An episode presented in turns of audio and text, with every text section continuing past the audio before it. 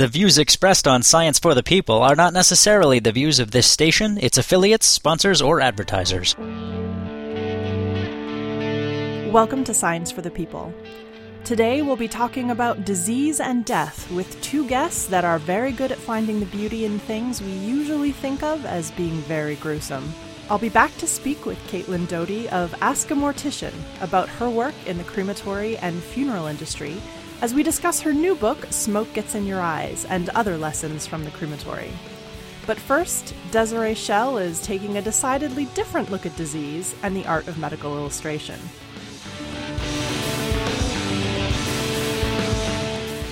This is Science for the People, and I'm Desiree Schell. My guest today is Richard Barnett, a writer, teacher, and broadcaster on the cultural history of science and medicine. His first book, Medical London, City of Diseases, City of Cures, came out in 2008 and was a book of the week on BBC Radio 4. He's taught the history of science, medicine, and evolutionary theory at the universities of Cambridge and London, and in 2011 received one of the first Wellcome Trust Engagement Fellowships. He received the 2006 Promise Prize for Poetry and was shortlisted for the 2013 Poetry Business Prize. Sea Houses, his first collection of poetry, will be published by Valley Press in spring of 2015. He's here now to talk about his book, The Sick Rose, Disease and the Art of Medical Illustration. Welcome, Richard. Thank you for having me. Now, this book, uh, while it is definitely about medical history, is also very much an art book. Uh, the images are I, I, believe on the book jacket they were called gruesomely beautiful, and I mm-hmm. don't even think that phrase does them justice. Uh, mm-hmm. where did you find these images? Well, all of these images come from the Wellcome Library in London. The library has probably the world's greatest collection of historical medical images, right from uh, ancient Egyptian papyri right up to sort of collections of present day fMRI scans. So all of these and many more are part of a big digitization project that the library has been pursuing over the last 10 years. The Sick Rose is in fact the first in what we hope is going to be a short series of books celebrating and drawing out different aspects of this collection. And if your listeners want to browse all of the images in the book and many tens of thousands besides, they just need to Google Wellcome Images. All the images are there online to be seen. Well, tell us a bit about the pictures. What what do they depict? Well, they our remit for the book was to look at late 18th to late 19th century medical illustration. So there are no photographs in this book. They're all lithographs, they're all drawings, they're all engravings of different kinds. So immediately there's a fascinating kind of interaction between doctors, anatomists, and artists and illustrators on the other hand. The images you're seeing in this book are, as it were, filtered through several pairs of eyes. Getting more specific, what these images show are diseased, dead, dissected human bodies. So this is the human body when it goes wrong. There are powerful images of suffering. There are remarkable images of things we only see when the human body goes very, very wrong that we only see in extreme states of, of, of disease or death. So many of the images in this book are disturbing, but as you say, there's a, there's a certain kind of beauty to these images as well. I think for my part, they illustrate what I've been calling the anatomical sublime rather nicely. Well, and many of the images are so much more than medical illustrations. They, as you said, they, they are they show suffering, they invoke emotion, and especially the images that document the progression of a disease in one person. Mm. Uh, there's one that shows a man suffering from yellow fever, and yes, that's that's particularly. Oh, um, isn't it? Yes. The worse his symptoms get, the the more depressed he looks. Oh yes, you, you, you can you can see the, the if you like the bleakness of death setting in absolutely. And what, one of the things I tried to do with this book was to read it a little against the grain and to think about this as a collection of portraits. These are representations of people in states that are not normally shown in the history of Western art. It's really only in the last perhaps 50 or 60 years that artists like Francis Bacon have, have, become interested in this kind of material as a source for thinking about the extremes of human suffering, both physical and emotional. But throughout most of the history of Western art, you don't see representations of these states of extreme suffering. Perhaps the only place you see it is in Catholic iconography with the depictions of, of martyrs. So one thing these images represent is a, almost a kind of secular vanitas. It's a way to think about death and the end of life and the the dissolution of, of individuality and, and, and meaning and consciousness in the in the end that we all must face. So who are these people, these people in the mm-hmm. illustrations? That's a really good question because in the vast majority of cases, we simply don't know. I suspect for most of the people illustrated in this book, these images are the only trace they will have left in the historical record. We don't know names. We very occasionally know things like age, but only when it's relevant to the case history. The usual way in which these images were printed in books was that you'd have the image occupying most of the page, and then you'd have a little bit of letterpress at the bottom setting out, if you like, a case history. So you might know things like age, you might know a little bit about background if, if the doctor writing it thought it was relevant to the case. But yeah, for the most part, we simply don't know who these people are. And to me, that makes it all the more fascinating, all the more mysterious, all the more moving to start reconstructing the stories behind these people, what they must have gone through to get to this point, and of course, where they went after this as well. Did our man with yellow fever survive? I think the answer is pretty clearly no, given the state of the illustrations. But looking at many of the other images, there's a wonderful set of gouaches um, made by a, a Western-trained Chinese artist in, in in China, and I think they have a remarkable quality of dignity. They depict people with very large benign tumors, people who very often lived with these tumors perhaps for years or even decades. And the quality of dignity, the quality of directness that these images possess gives them a sense of individuality, even when we don't know names, even when we don't know details. Well, is it probably fairly likely, though, that they were of uh, lower class standing? Yes, I think that's probably true. And I think that points us towards one of the bigger stories that these images illustrate. The reason we went for the period that we did from the late 18th to the late 19th century is that this covers the most remarkable revolution in the history of Western medicine. It's really the period in which medicine becomes scientific, it becomes surgical, it becomes focused on the details of the human body in new kinds of ways. And the place where all this happens is the hospital. Up until about the time of the French Revolution, most Western hospitals were really charitable institutions for the pastoral care almost of the of the sick poor. Now what happens in the French Revolution is that hospitals become these great citadels, almost factories of scientific medicine and scientific surgery. But the status of the hospital doesn't really change. There's still places where really the poorest in society still go. It's only towards the end of the 19th century that hospitals start to acquire their modern status as the places you really want to go to have heart surgery or brain surgery or, or, or, any kind of scientific treatment. So given most of these images would be made from hospital patients, you're absolutely right. It's almost certain that, that, that most of them would have been towards the poorer end of, of life. Well, and how much do we know about the artists? A little more, strangely enough, than we do about the patients. We still don't know a huge amount. One of the terms I found myself returning to when I was writing this book is a phrase coined by the sociologist of science, Steven Shapin. I'd highly recommend his work to anybody who wants to think about science and society, science and politics. Shapin, in his studies of early modern natural philosophy, came up with this phrase of invisible collaborators or invisible technicians, the people almost behind the scenes who go who take part in the making of scientific knowledge, but then don't uh, are somehow effaced from the final product. So laboratory technicians would be a really good example of this. And artists like the people who made the images in the sick rose are another really good example. Most of these images would have appeared in books and on the front of, you know, the title page of this book would have been the name of the anatomist, even though the anatomist would probably not have made any of these drawings. He'd have, I, I use the, the, the male, um, pronoun advisedly here. We are talking about almost entirely um, male surgeons and anatomists in this period. He would have made the dissections. He would have supervised the making of the images, but you'd have had many other people involved.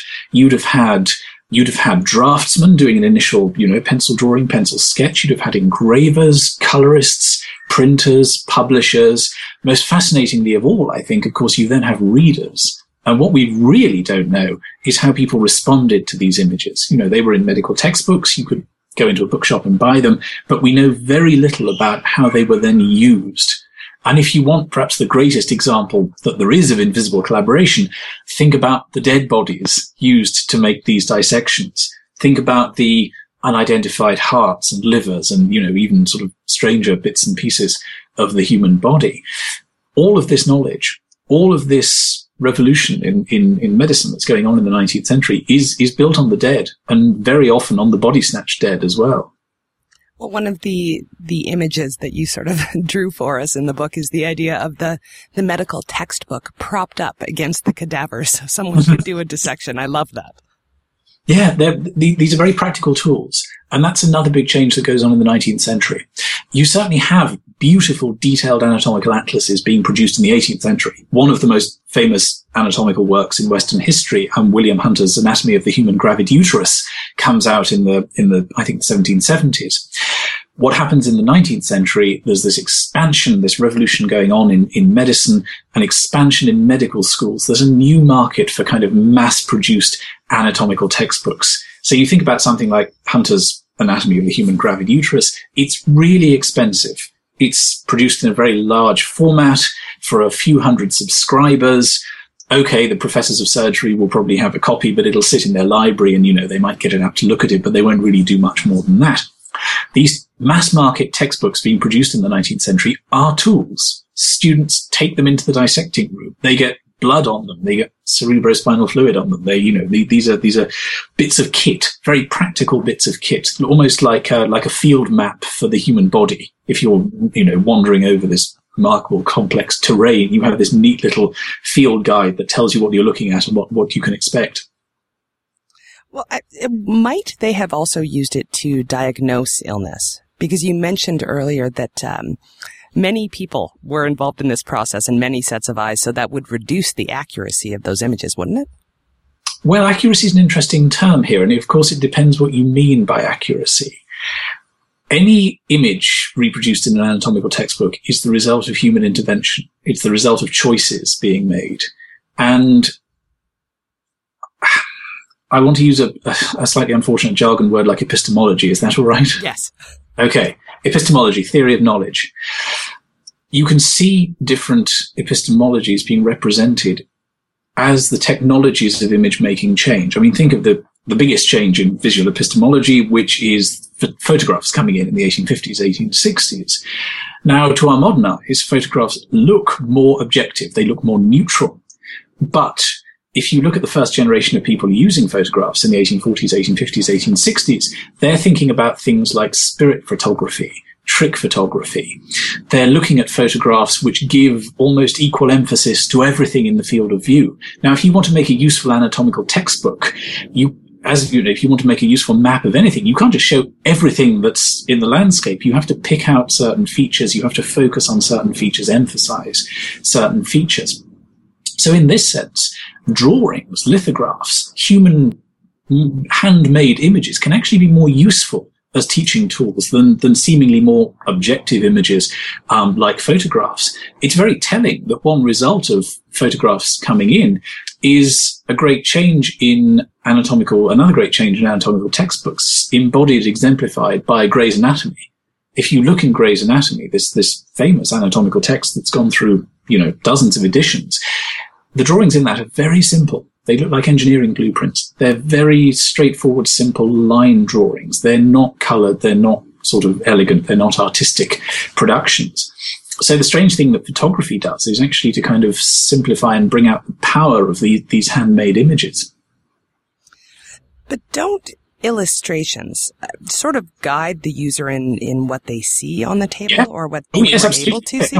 That's exactly what I'm saying here. The, the, the eye has to be guided um, you know, the, the, the, purpose of these textbooks is, is, is, not to produce a sort of, you know, neutral, um, uninflected, objective view of the human body. You know, any, anyone who's ever done dissection knows that if you open up a human body, it's a mess. It's chaos, uh, when you first, when you first come to it um, you know, very few humans have textbook human anatomy. So there are lots of different kinds of variations. It's messy, it's smelly. There are all kinds of things militating against you taking a sort of neutral, objective view of it. So yeah, these, these textbooks are absolutely intended to, to guide the eye and of course, cru- crucially guide the hand as well. You know, these were, these were very often used, um, at least in part to, to, to make good doctors and good surgeons. There's a certain kind of, ethical imperative built into these images and the way that they're used as well. This is Science for the People, and I'm talking to Richard Barnett about his book, The Sick Rose Disease and the Art of Medical Illustration. And we'll be back with more after this.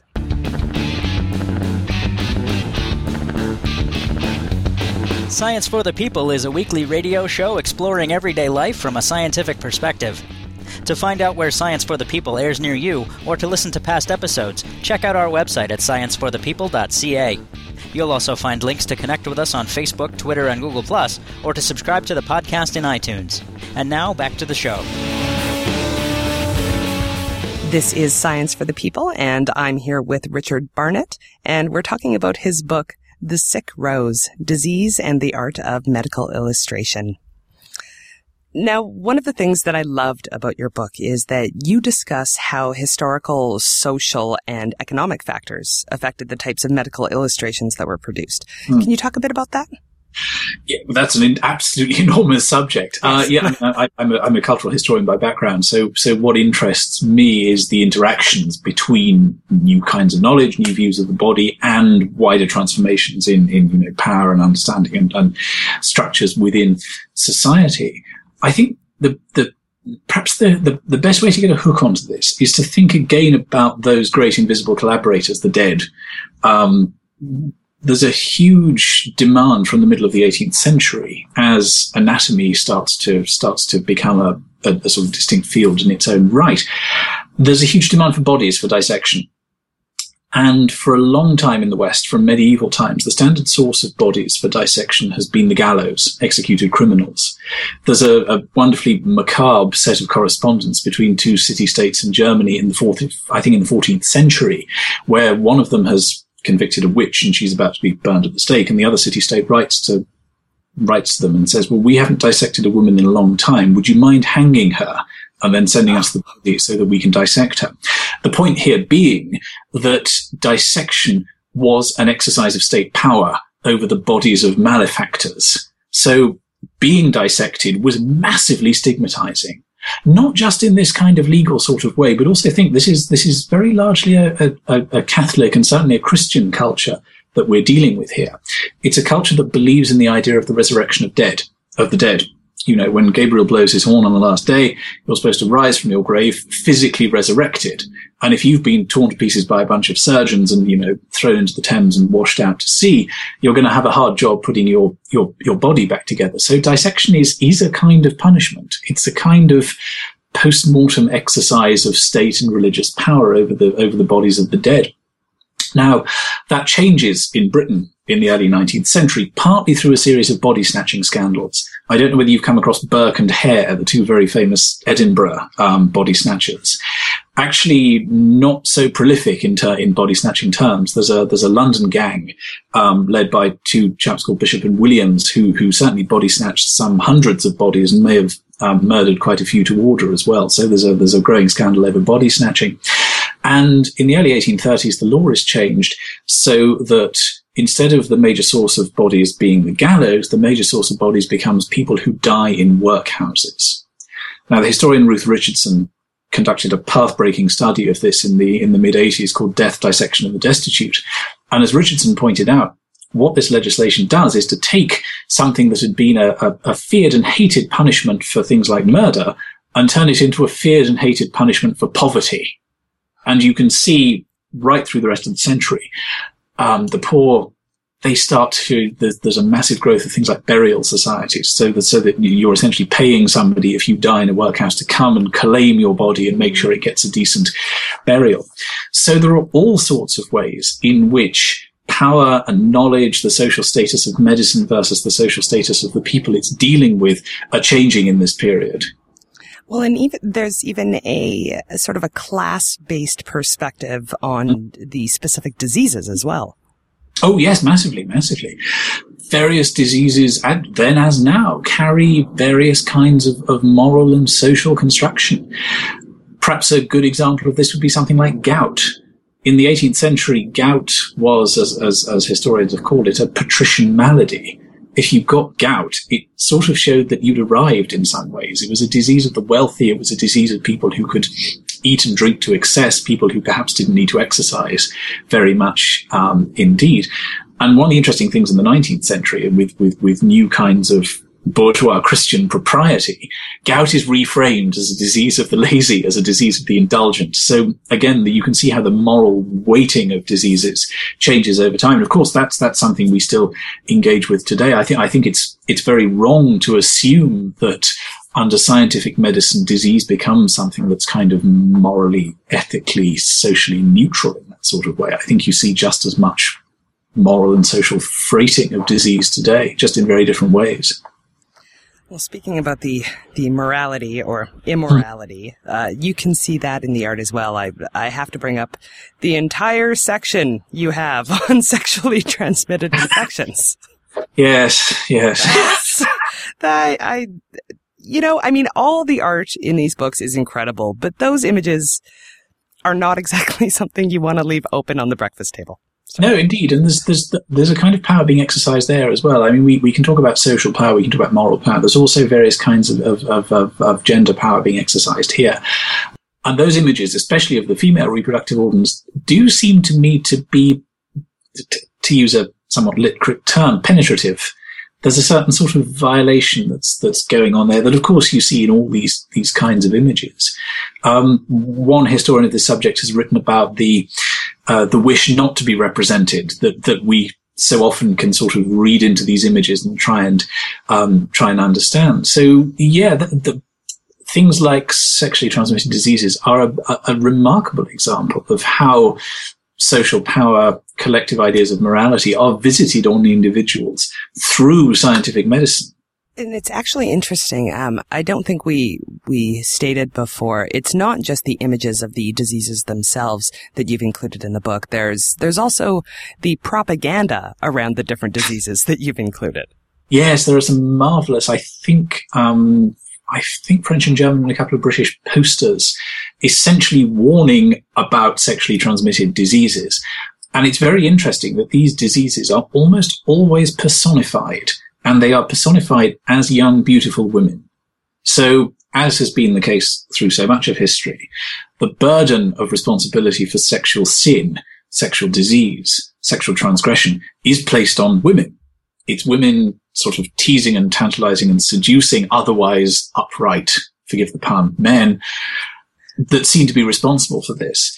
There's very clear sexual and gender-based imagery. There's also religious imagery as well. It's it's remarkable the number of takes on the serpent and the no doubt sexualized serpent and Eve and the, the, the temptation in the Garden of Eden that becomes a metaphor for the transmission of sexual diseases too. And one thing uh, that you do include in the book that we haven't really discussed is you do include a lot of actual medical history. Uh, so when we're talking about syphilis, uh, at the height of the syphilis epidemic, how how many people had it? Because there was a lot of propaganda, but it was for a good reason. It's a very difficult demographic question to answer. We don't have good numbers, and, and people have made wildly different estimates. I think a figure that comes to mind that somebody has estimated is, is about one in 10 of everybody in Europe. It has been proposed. Um, perhaps more important than the, the, the, the, real epidemic, if you like, is the kind of cultural epidemic of syphilis. It becomes an expression of new concerns, especially in the late 19th century, about degeneration. This is sort of a, a slightly post-Darwinian idea that as well as evolution leading us in a progressive direction, it might lead us in a degenerate direction and that sexually transmitted diseases might be the agency or even a symptom of this degeneration. So there's massive cultural concern. There's also an idea that, that historians have, have, have put forward over the last couple of generations that's untreated syphilis. Uh, if you contracted syphilis in the mid 19th century, there were no real specific treatments for it. So it would progress to the, the, the most horrendous, um, tertiary stages. Untreated syphilis leads to very damaging and very profound neurological symptoms. And it has been suggested that this epidemic of syphilis was also responsible for the epidemic of asylum incarceration that goes on. There's never been an age more concerned with incarcerating the mad and the deviant than mid 19th century Britain. And it's been suggested that a lot of those incarcerated were actually suffering the, the, the, the neurodegenerative effects of tertiary syphilis. So when did those those incidences start decreasing? Do we know? I'm thinking right around maybe the discovery of germ theory. I don't know. well, this is a this probably deserves an entire program in its own right. early historians of medicine made the not unreasonable assumption that the great decline in infectious diseases in the West was down to the advances of scientific medicine, especially germ theory. However, if you plot a sort of a, a, rather neat graph of, you know, the instance of, let's say, tuberculosis or something like that, it starts to decline well before germ theory and certainly well before any kind of effective intervention. I mean, it's, it's not really until, you know, late 1940s that you have effective antibiotics, um, things like penicillin, streptomycin, and diseases like tuberculosis, are declining well before that. Of course, diseases like cholera come and go in the mid 19th century, really before any conception, or at least any widely accepted conception of germ theory. So Thomas McKeown, uh, a, a, sociologist, proposed that what's actually responsible for the great decline in infectious diseases, or at least what's what's largely responsible, is better nutrition, better sanitation, um, basically improvements in in in in, in living conditions, uh, rather than these particular um, sort of triumphs of scientific medicine, if you like. Well, did germ theory, or I guess more importantly, uh, the invention of the microscope, uh, how what kind of effect did that have on medical illustration? Well, the, the kind of illustrations that we're looking at in this book are really macroscopic. So you certainly get a new genre of medical illustration. Certainly you get textbooks of microscopy appearing really for the first time in the, the middle of the 19th century. A couple of caveats to this. Firstly, Western natural philosophers, scientists have been using microscopes for some hundreds of years by this point. I'm sure you know it's it's the the the the, the Dutch lens grinder Antony van Leeuwenhoek who produces the really the first viable microscopes in I think the middle of the 17th century. And when people start looking down those microscopes, they discover this whole microscopic world of life. So in a sense, although germ theory in the narrow scientific sense is, is, a, is a, an invention of the 19th century, up to this point, there's already a lot of kind of knowledge and speculation about the world beyond the resolution power of our eyes. People are thinking about the possibility of worlds of life that we, that surround us that we just can't see. The second thing to say, and this, this, this comes back almost to a kind of question of, of epistemology, let's say you look down a microscope. You're the very first person in human history to look down a microscope. How do you know what you're seeing? How do you start separating, uh, separating out what might be artifacts of refraction from things that are really there, as it were? And even when you look at the things that are really there down the microscope, how do you know what they are? How do you start distinguishing different species of germs, for example? How do you agree with another microscopist, maybe 400 miles away in Germany, who's using a different kind of microscope and different kinds of stains, and is maybe working with a slightly different variation of germ theory? How do you build a community of reliable observers? That's really the question that faces the, the, the, first generation of, of germ theorists and, and, and, and doctors using microscopes. It's not an immediate um, uh, how can one put this? It doesn't immediately open everyone's eyes. What it does firstly is to make everyone very, very confused and a great deal of, a great, a great deal of social effort, um, a great deal of, of sort of training and writing and getting together and talking goes into making the microscope into a reliable tool of science. So, of course, my question has to be, why don't we see these kinds of, of disturbingly beautiful medical illustrations now? I think a number of answers to that. Uh, firstly, and, and, and, perhaps most gruesomely, many of the diseases represented in these images are they've they've got to a very very late stage. So we don't see people suffering from the, the, the worst, or at least we don't in the West, thank heavens, um, see people suffering from the worst stages of leprosy or the worst stages of something like syphilis, let's say. There's also the question of what these images are meant to do. As I say, there's the, the, the there, are, there are sort of changes or even rather kind of Kuhnian revolutions in, in, in epistemology, visual epistemology. And, and if you open a medical textbook today, you see drawings that have much, you see images that have much more in common with Gray's Anatomy. They're simplified, they're, if you like, reduced to almost schematic diagrams of the human, uh, of the human body. Partly, I think this is down to the influence of photography, that photography pr- provides a very rich and a very, um, a very quick way, if you like, to get detailed images of the human body. You know, if you, these days, if you wanted to sort of take a picture of somebody who comes into your clinic suffering from a, an unusual disease, you don't call an engraver and a lithographer and a printer. You whip out your iPhone and take a snap of it. So photography, I think, is a, is a major photography, I think, is a, has had a major impact on the way that we represent um, the human body. So one more question, um, and this is not about your book. Mm-hmm. Uh, you do uh, a guided walk that I would love you to talk about because anybody who is living in the area should absolutely go to this because I cannot.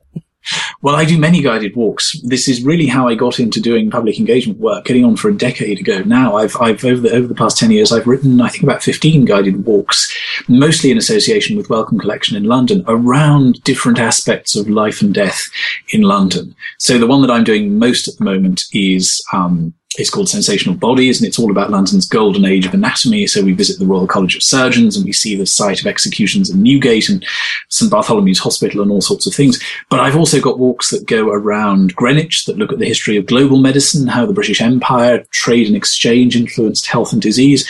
I got another one that follows Dr. John Snow through Soho in the mid 19th century and examines his work on cholera and trying to sort of disentangle the various factors that might have been behind cholera. So I I'm always glad to do guided walks. If anybody's interested, please do drop me an email. And, and if you have a large enough group, I'm sure we can set something up. Richard, you are fascinating, and uh, your book not is... in not in the clinical sense. Not in... no, we would love to have you back anytime, and your book is brilliant, and I very much encourage people to go pick it up. Thanks for being here. It's been my pleasure. Thank you. And that was Richard Barnett on his book, The Sick Rose, Disease and the Art of Medical Illustration. Check out our website at scienceforthepeople.ca for all the assorted links. And next up, we have Caitlin Doughty, who you may know from her YouTube series, Ask a Mortician. Stay tuned.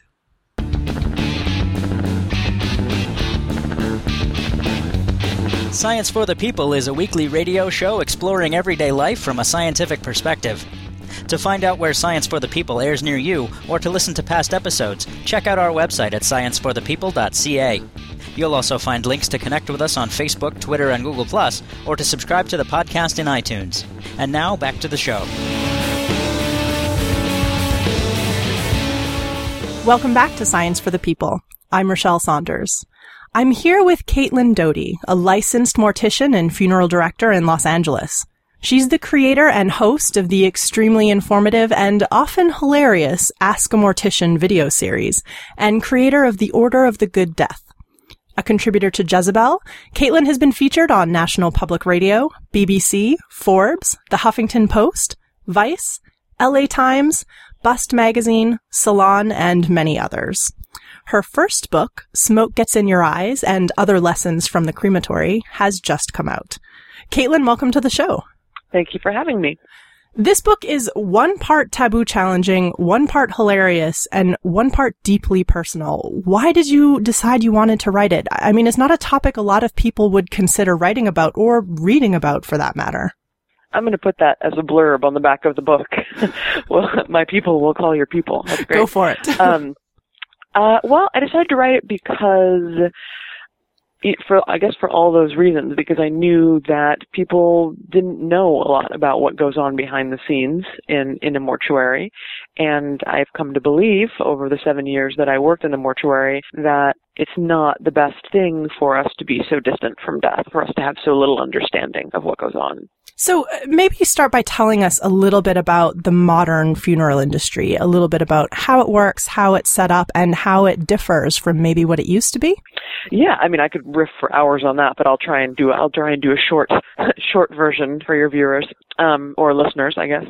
Um, what what happened is that we used to take care of the bodies basically ourselves as a family. Um, they were in the home. We washed and shrouded them, kept them in the parlor, and then at a certain point there was a change in both the dying and the dead, in the sense that the medical system uh, became more prominent and took the dying out of the home, and then the funeral industry became more prominent and took the dead body out of the home.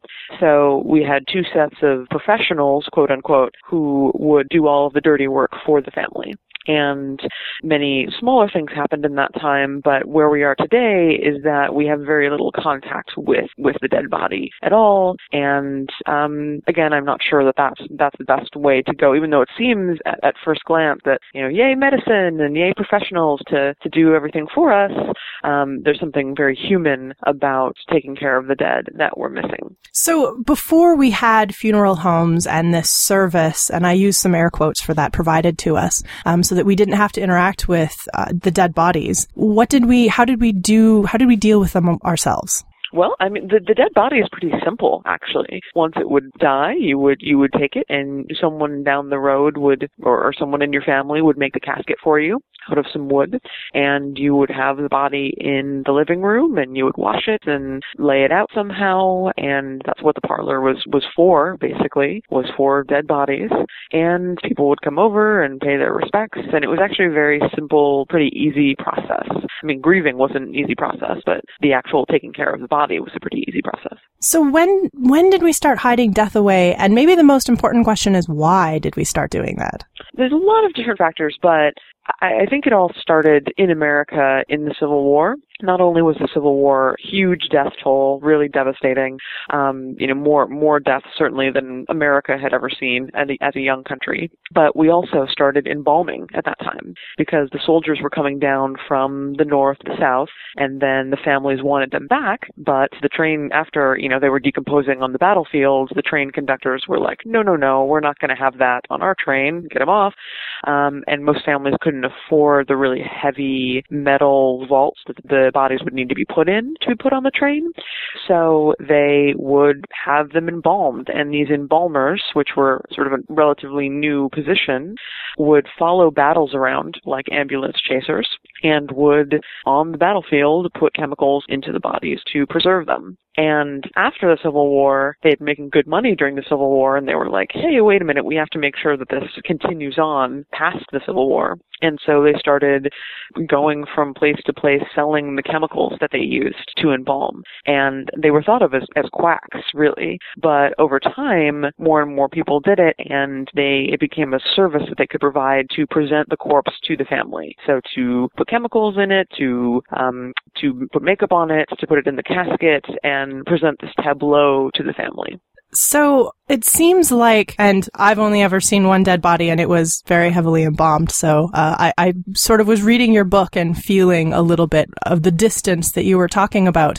So could you give us a bit of a contrast versus what a sort of standardly presented body looks like versus what a real dead body looks like? And I, I don't even know the terms of the words to use. yeah, I would say real dead body versus embalmed dead body. A real dead body, things start to shift pretty quickly on dead bodies. It, it goes cool and things start to start to sink and settle. You'll notice that the eyes sink in. You'll notice that the mouth sinks and droops. Sometimes the mouth falls open after death and the eyes come open a little bit. And it looks, the person looks pretty dead. What we would, you know, I, you know, I know dead is a broad concept, but pretty much what we would think of when we think of a, um, a, a very dead body. And that's something that I don't know that we should be hiding so much, um, but we do with embalming. And what embalming is is a is a chemical preservation technique using formaldehyde and other alcohols and chemicals, and it goes into the bloodstream. Blood comes out, chemicals go in, and what you what happens is that the proteins are fixed. There's dyes in the chemicals, so the skin gets pinker. It plumps up. You can fill spaces in the face with more fillers, um, dermatological fillers, um, and then there are special makeups that you put over the embalmed skin, which is very hard. So it really, you know, if somebody was really sick in their life, this just plumps them right back up. And the narrative is like, oh, if mother had cancer, it's amazing because now she looks healthy again. She doesn't look like she died of cancer. And yes, maybe that's true, but it's a really, it's a really false picture and we've done something fairly bizarre to her corpse to make to give that illusion. Okay, can you walk us through the process of embalming? Maybe give us a sort of cliff notes step by step? Sure. Um, so when you have an embalming, it's a, it's a pretty the places that you do it. You have a big white table that the body goes on to, And first thing that you do is you open um, an artery in a vein. So mostly it happens right on the right at the top of the chest. Um, you know, at the corner of your shoulder, you open the jugular vein to drain out the blood, and then you put this big chemical cocktail into the into the artery there. And as the um, as the chemicals are going in, the blood is is slowly coming out and going down the table, and that just goes straight into the drain into the public sewer system. And you massage the in order to get the chemicals dispersed through the body.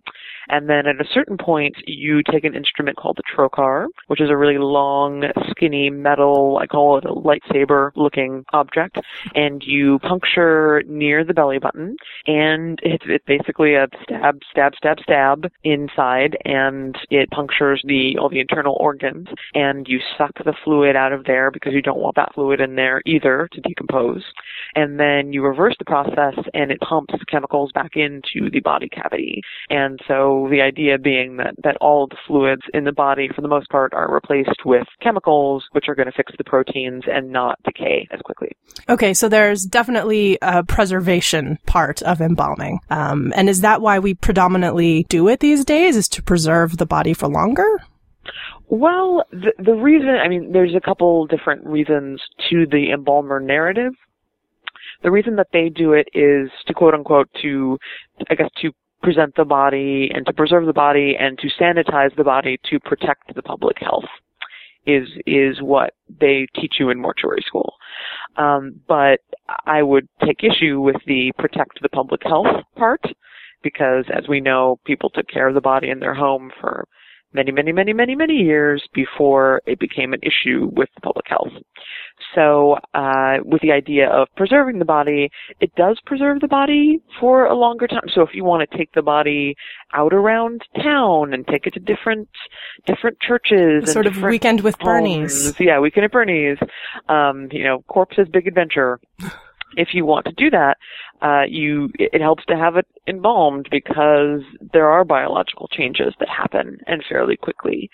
Um, but if the body is just going to be stationary and you're just going to have a viewing and you have refrigeration available, it's not really necessary for the cost to embalm it. But people are sue the funeral industry so often um, for the corpse not looking like it's supposed to, or the corpse not smelling like it's supposed to, um, that the funeral industry likes the control that comes with embalming a body. It really shows how distant we've become from death around us. We really don't encounter it, which is also fascinating given that we used to all the time. Right. Yeah, yeah, and it it was a relatively quick. Well, in a way though, it makes me happy that it took so it was so easy to change and that means that cultural memory is very very short and that there's still chance from you know from now on to to change it moving forward. Okay so Obviously, the question in all of this is, are dead bodies dangerous? Because it seems like the message we get from the funeral industry and even some of the regulations that exist in our cities, towns, states indicate that there's a public health risk here. So can you help us sort through what is actually a concern and what isn't? Right. Um, so when you when you're talking about dead bodies, I wish that my my statement could be completely emphatically never ever has a dead body ever been dangerous to the living. Um, but there there are small examples where that's not true. And you know, so I'll say that, and someone will say, um, "What about a corpse that has Ebola?" It's like, well, and there's very rare cases where a body has a wildly infectious disease like Ebola, like, you know, Creutzfeldt-Jakob disease, which is mad cow disease for humans or the avian bird flu where it wouldn't be a good idea to handle the dead body. Um, but those would be bodies that wouldn't be dying at home anyway, or the family wouldn't be handling at home in America anyway. Um, but any other cause of death, cancer, heart disease, accident, creates a very safe corpse in the sense that even if somebody had a disease while they were dying, they're more infectious while they're dying than when they're dead because a dead person is not sneezing or pooping or causing any of the things that would usually transmit disease in that way. And a lot of diseases that are in the body die with within several hours after death. Some things can live longer, including HIV, but HIV doesn't become more virulent after you die. So if you're used to handling a body, nothing there is going to change. And then the big one is there's a fear of decomposition of the dead body, but the bacteria that cause decomposition are not the same bacteria that cause disease. So that's not, oh, I mean, decomposition is offensive to us, but that's not actually a source of, of contagion or fear. So for the most part, anybody that would be in the home and be with the family is a very, very safe, friendly corpse. I like the idea of a friendly corpse. It's a friendly corpse.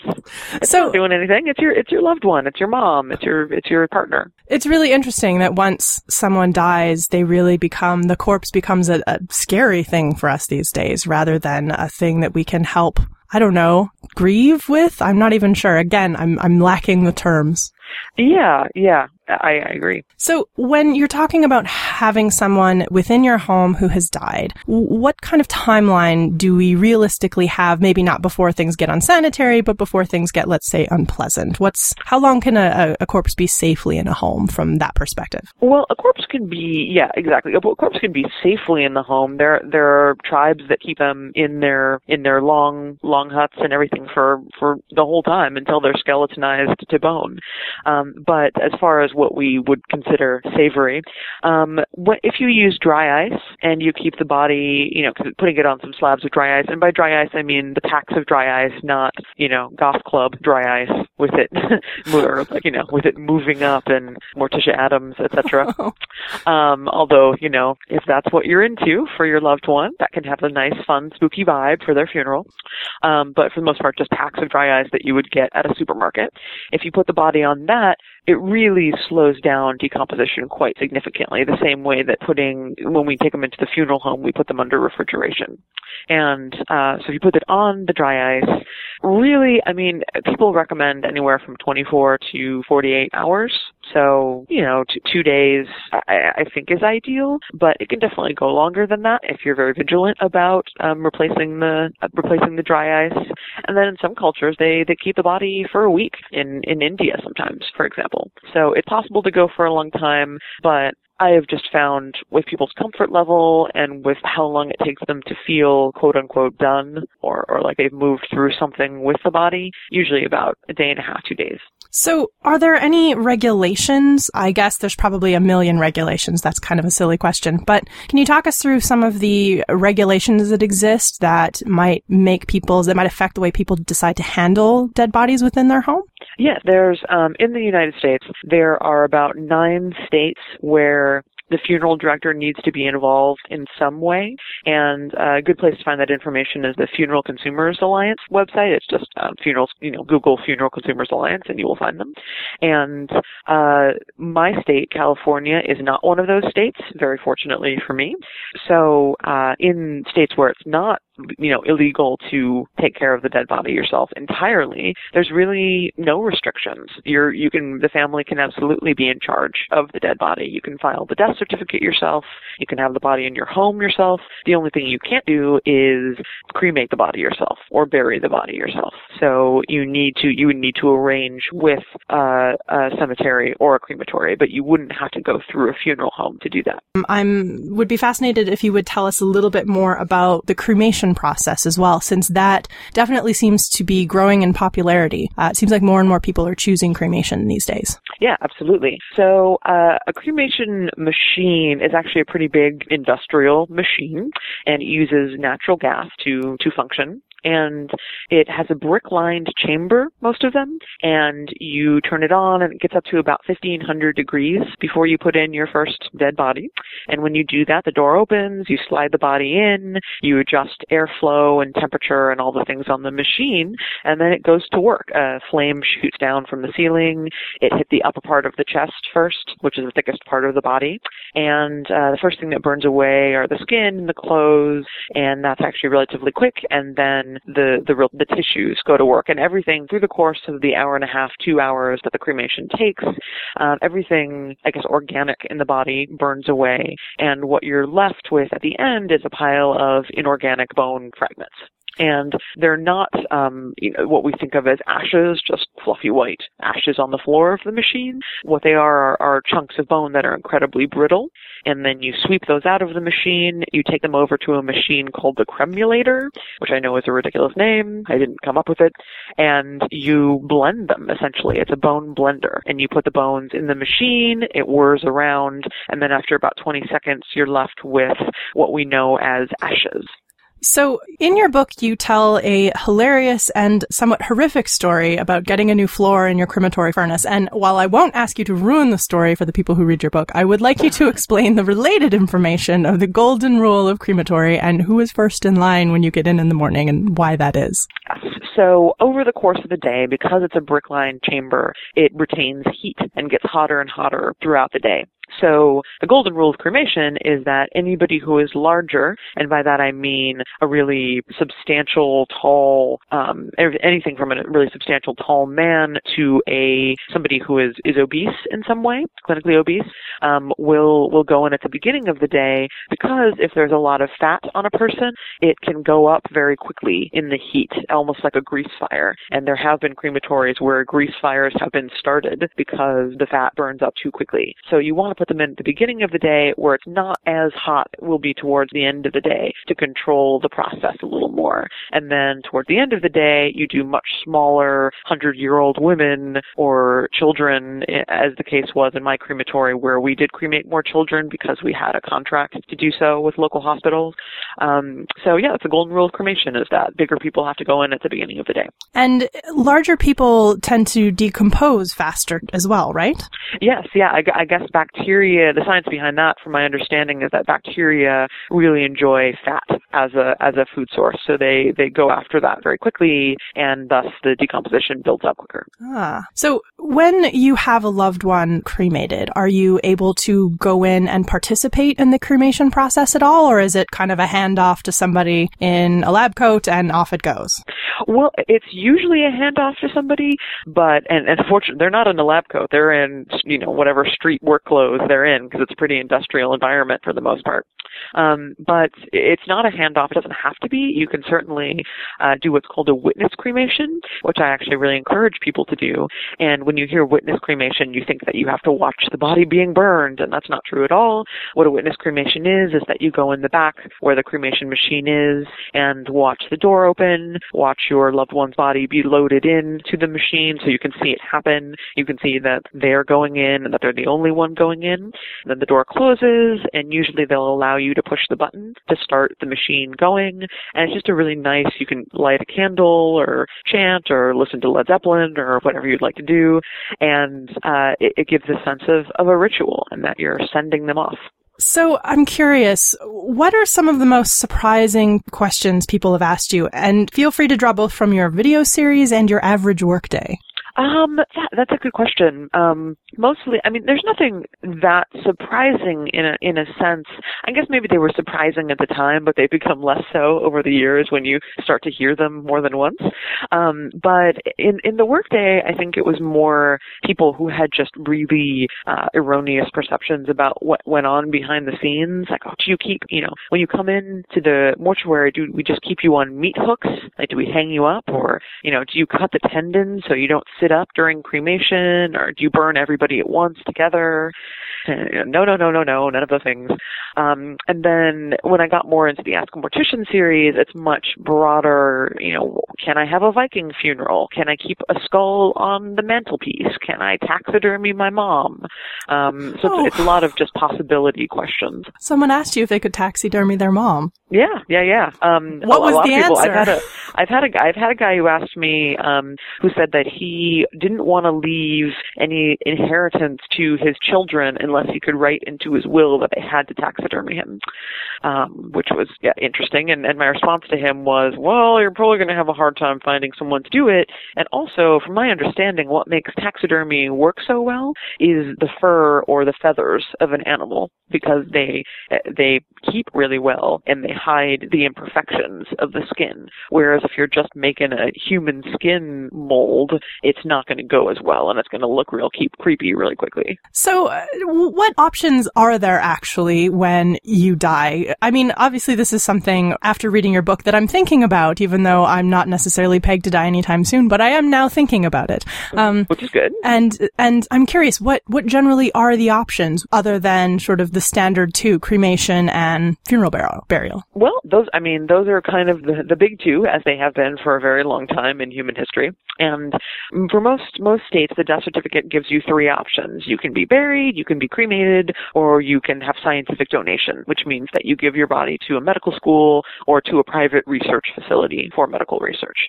And uh, burial can mean either traditional burial, quote unquote, which is actually the body in the ground with a big vault and a big casket, or it can be natural burial, which is a body just opened a hole in the ground, put the shrouded body in, only about four feet deep, and let it decompose very quickly.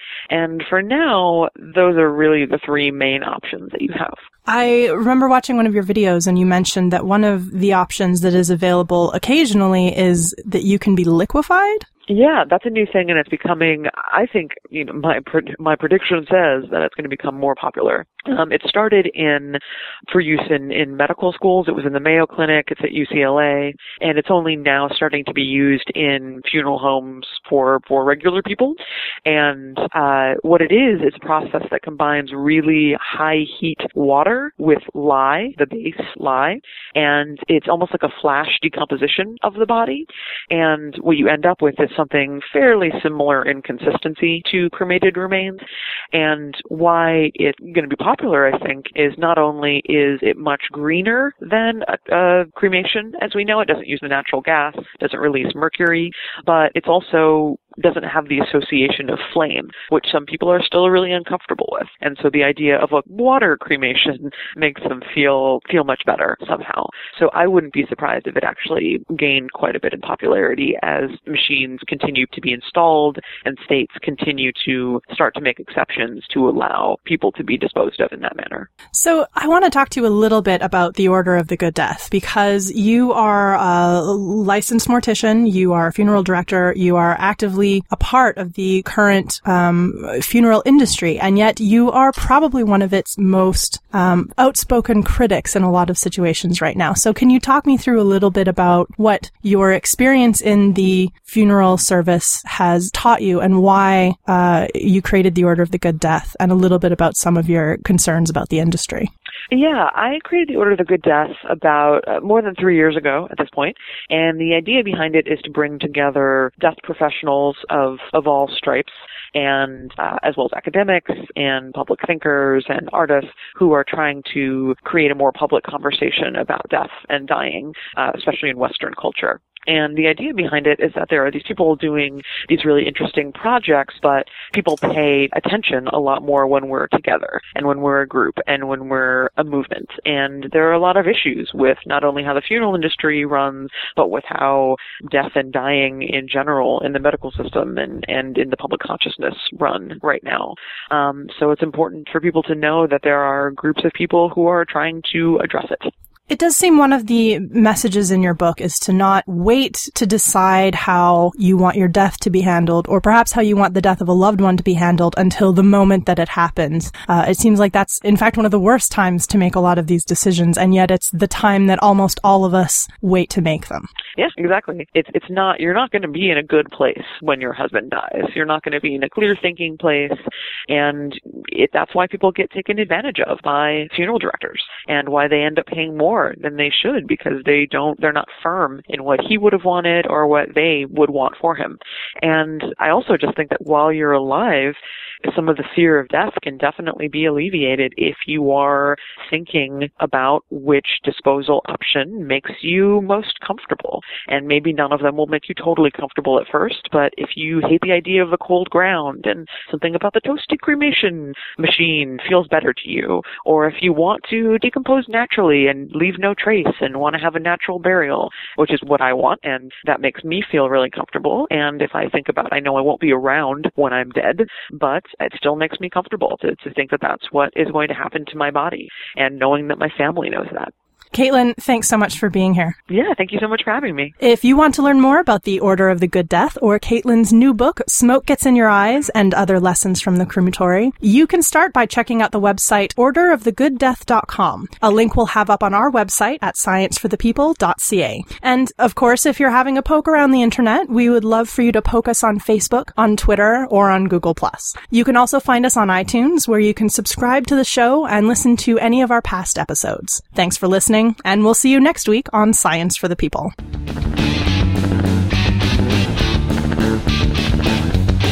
Science for the People is recorded in Edmonton, Alberta. The show is produced by Rachelle Saunders. Ryan Bromsgrove is our promotions manager. Our social media manager is Chelsea Butler. K.O. Myers updates our website. Helen Quivalon is our publishing liaison. Ed Haynes is our guest coordinator. We get research help from Josh Witten. The show is edited by K.O. Myers and Ryan Bromsgrove. Our theme song was written and recorded by Fractal Pattern, and its title is Binary Consequence.